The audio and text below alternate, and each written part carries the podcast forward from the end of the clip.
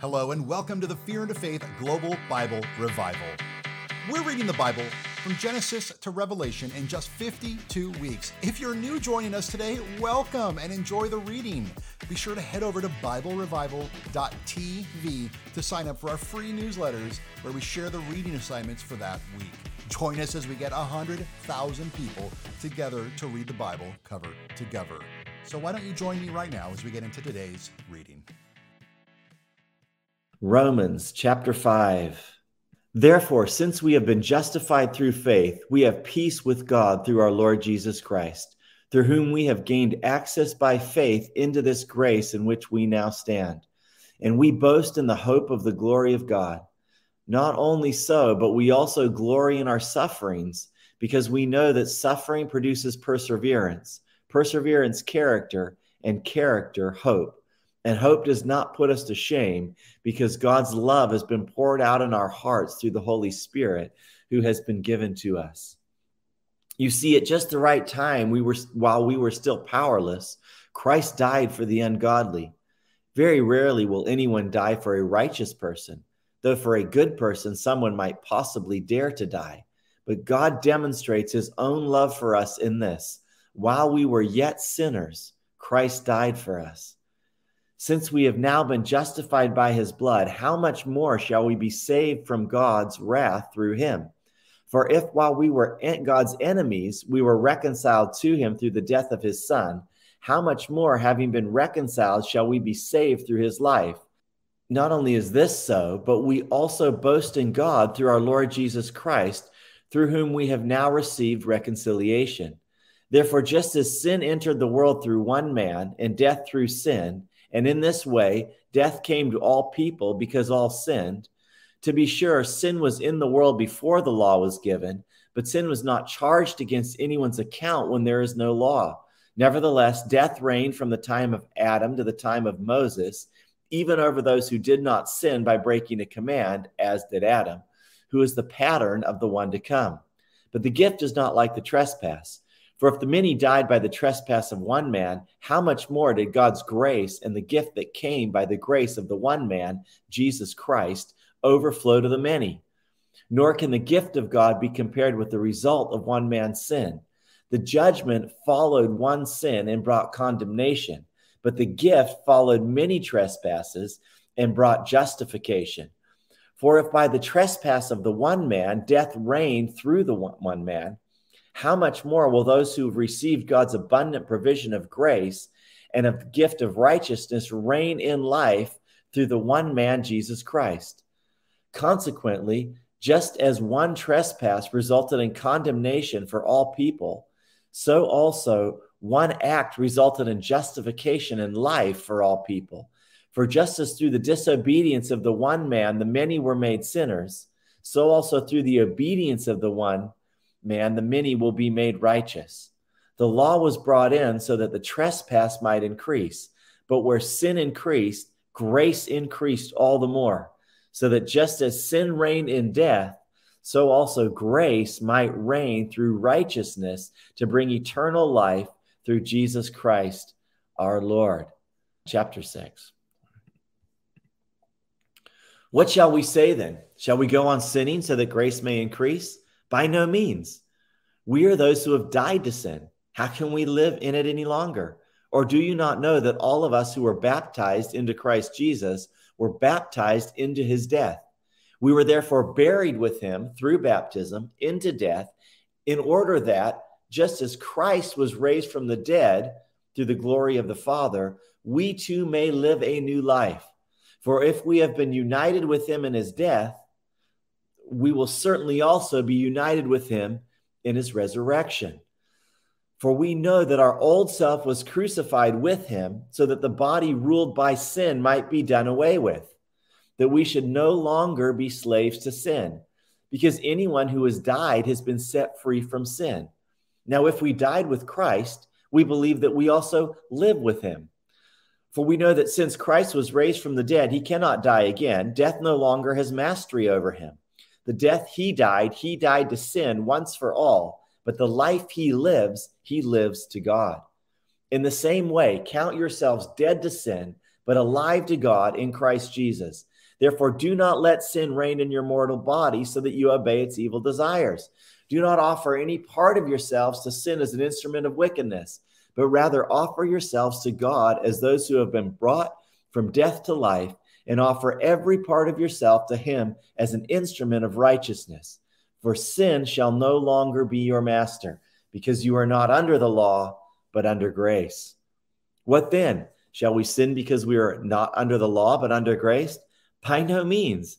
Don't you know that when you offer yourselves to someone as obedient slaves, you are slaves of the one you obey, whether you are slaves to sin, which leads to death, or to obedience, which leads to righteousness? But thanks be to God that, though you used to be slaves to sin, you have come to obey from your heart the pattern of teaching that has now claimed your allegiance. You have been set free from sin and have become slaves to righteousness. I'm using an example from everyday life because of your human limitations. Just as you used to offer yourselves as slaves to impurity and to ever increasing wickedness, so now offer yourselves as slaves to righteousness, leading to holiness. When you were slaves to sin, you were free from the control of righteousness. What benefit did you reap at the time from the things you are now ashamed of? Those things resulted in death, result in death. But now that you have been set free from sin and become slaves of God, the benefit you reap leads to holiness, and the result is eternal life. For the wages of sin is death, but the gift of God is eternal life in Christ Jesus our Lord. And chapter 7.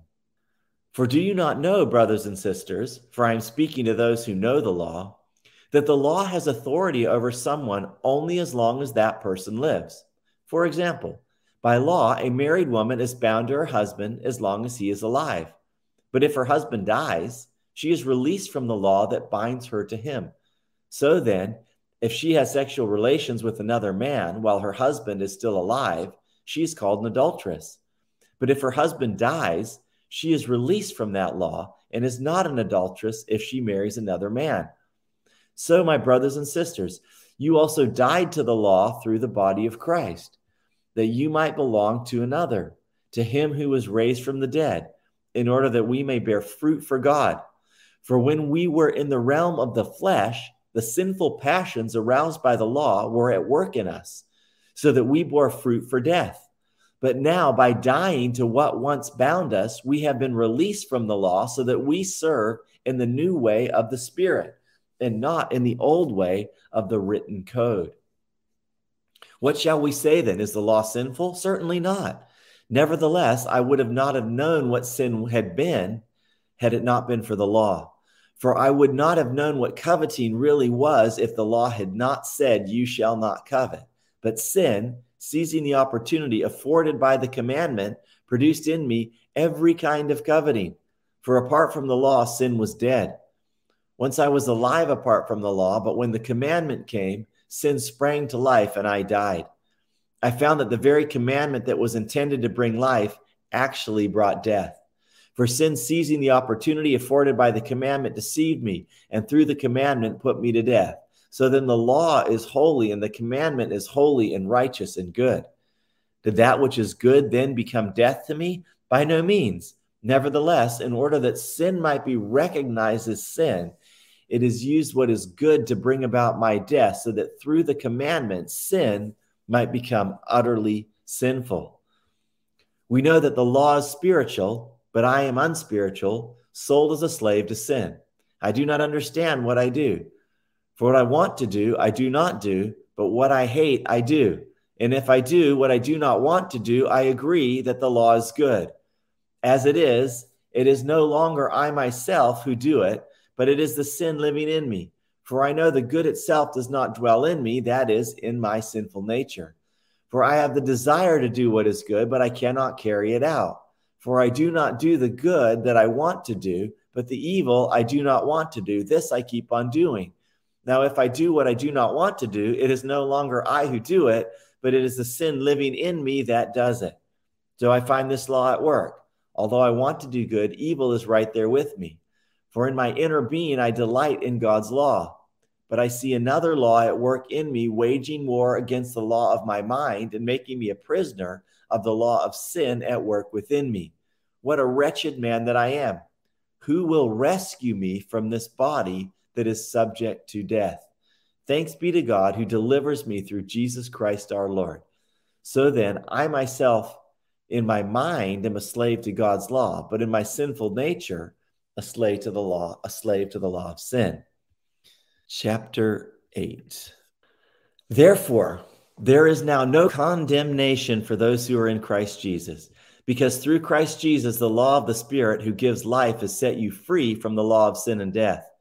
For what the law was powerless to do, it was weakened by the flesh. God did by sending his own Son in the likeness of sinful flesh to be a sin offering. And so he condemned sin in the flesh, in order that the righteous requirement of the law might be fully met in us who do not live according to the flesh, but according to the Spirit.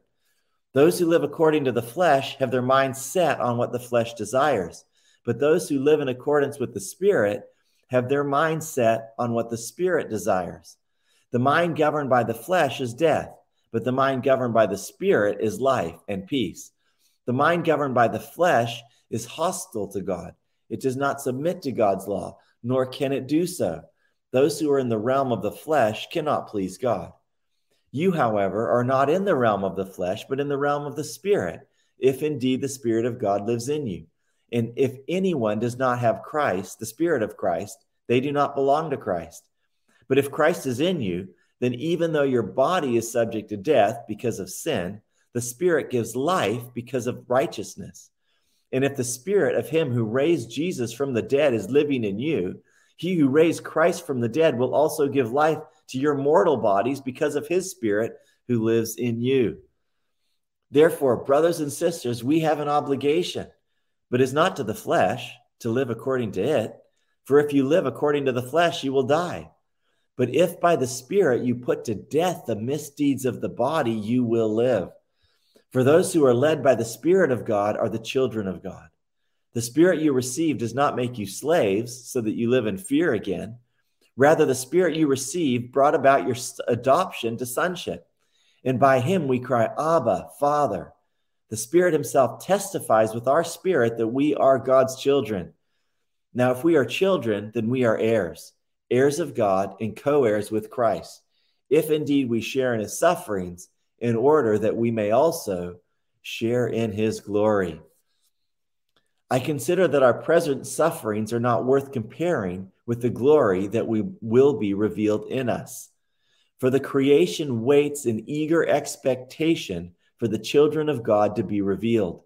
For the creation was subjected to frustration, not by its own choice, but by the will of the one who subjected it, in hope that the creation itself will be liberated from its bondage to decay and brought into the freedom and glory of the children of God. We know that the whole creation has been groaning as in the pains of childbirth right up to the present time. Not only so, but we also ourselves, who have the first fruits of the Spirit, groan inwardly as we wait eagerly for our adoption to sonship, the redemption of our bodies. For in this hope we were saved. But hope that is seen is no hope at all. Who hopes for what they already have? But we hope for what we do not yet have. We wait patiently for it. If we hope for what we do not yet have, we wait patiently for it. In the same way, the Spirit helps us in our weaknesses. We do not know what we ought to pray for, but the Spirit Himself intercedes for us through wordless groans. And He who searches our hearts knows the mind of the Spirit because the Spirit intercedes for God's people in, in accordance with the will of God. And we know that in all things, God works for the good of those who love him, who have been called according to his purpose. For those God foreknew, he also predestined to be conformed to the image of his Son, that he might be the firstborn among many brothers and sisters. And those he predestined, he also called. And those he called, he also justified. And those he justified, he also glorified. What then shall we say in response to these things? If God is for us, who can be against us?